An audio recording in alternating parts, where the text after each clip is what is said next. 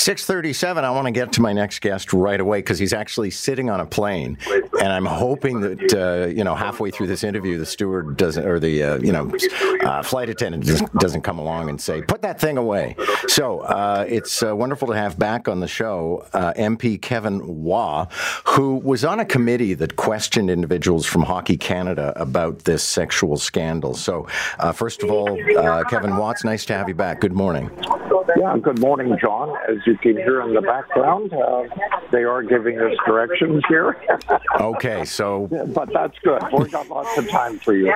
Good. All right, so what's your reaction to this? We have five members of the 2018 Canadian junior hockey team who've been told to turn themselves in. So the day of justice is coming. Yeah, I hope you can hear me, John, but it's about time. Uh, it's over five years now since this incident occurred in 2018 in London, Ontario, and it's gone on too long. Um, there has been a, a, a black cloud over Hockey Canada, and in particular, all those players that participated in that foundation in June in London, Ontario, and of course the whole team that won the gold in 2018. So long overdue. Uh, I think uh, the resources were needed more with the London police uh, to have the investigation move along.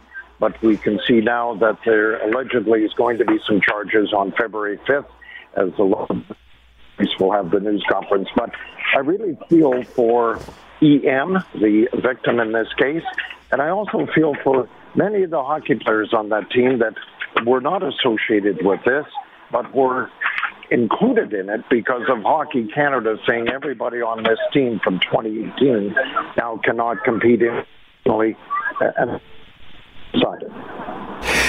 What, what do you say to people who would argue that you know a certain degree of risque behavior is just a part of hockey culture? I'm hearing from people this morning via text who are saying, "Oh, come on." Yeah, we're seeing more and more of this. Of course, hockey's always had that. I think, John, that that mentality. Um, I'm, I'm hoping actually the professional women's hockey league will change a lot of that narrative in this country.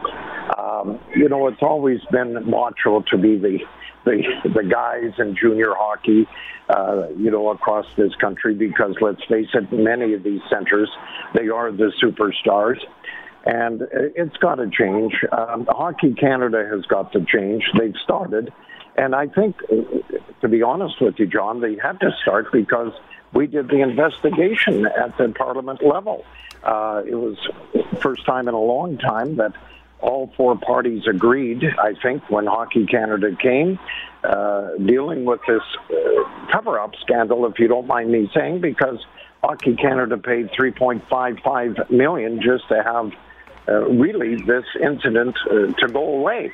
And and then, anyways, it was reported two years later in court in London, and and here we are today. So, you know, hockey has to change. Uh, sport has to change, and this may be the start of a big revolution. I think in sports. I'm very disappointed in Sport Canada, John. I, I, I to be honest with you, I, it's they didn't do their due diligence. They were informed of this they did nothing. And I think that's the point that we have to deal with in this country is uh, Sport Canada, them going ahead, uh, properly investigated. And we would have never been here five and a half years later. One last question for you, because you know Hockey Canada has made a lot of changes, and you know the entire board of directors was replaced along with the CEO. But now that there's going to be a trial, all this stuff comes back to haunt them. So what what do you think lies ahead? It's interesting, John, because they got the sponsors back for the World Junior that just took place in Europe, and and now here we go again. Uh, and this will be in the front page.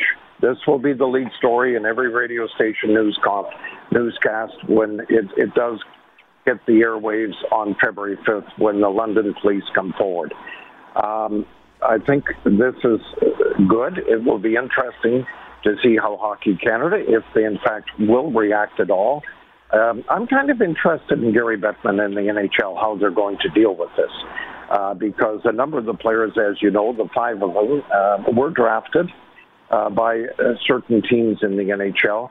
So how is the NHL going to um, deal with this when really uh, it was the junior clubs and Hockey Canada in particular that had the rights at the time of the foundation and, and where this happened. So I think there's a lot of gray area we're going to see, even though, you know, a player like of, Philadelphia is involved here and he's taken a leave along with of the Calgary Flames.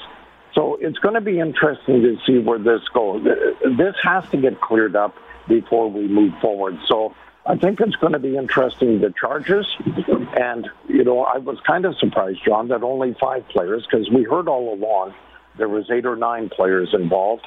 But I guess the investigation that they did in London uh, proves that really in their mind that there will be only five that will be charged with this. Thank you very much, sir. And uh, I'll let you get on with your flight. Remember, seat in the upright position and put your tray away. I'll do that, John. All the best. Take care. Good to have you. That's MP Kevin Waugh. And uh, he has appeared on our show numerous times as a result of him being on the committee that was questioning Hockey Canada in the wake of all of this. And, um, you know, it's between him and lawyers, I guess, because he just named two of the people. I'm not going to. But I will tell you, you know, if you're curious, if you go deep into the Globe and Mail's coverage, you can find out some names. But again, I don't think it's um, it's fair at the moment. These people may have done some terrible things, but it's only by inference that some of the five have been publicly identified. Until the police name them, they are not officially public suspects. Uh, Robin Doolittle, who broke the story in the Globe and Mail, is going to be on our show at uh, 9:35 this morning. Uh, incidentally, when we talk about how they're trying to change the culture in um, juvenile hockey, junior hockey, you know, young hockey players, uh, I've been trading messages with Brock McGillis and you may be familiar with Brock McGillis's name. He played pro hockey, but he was in the closet and gay, and the number of slurs and the hostility that he encountered drove him to alcohol and depression and anxiety and everything, and he finally cashiered out. And who knows, would he have made it in the NHL? He made it in pro hockey, but he didn't get to the NHL.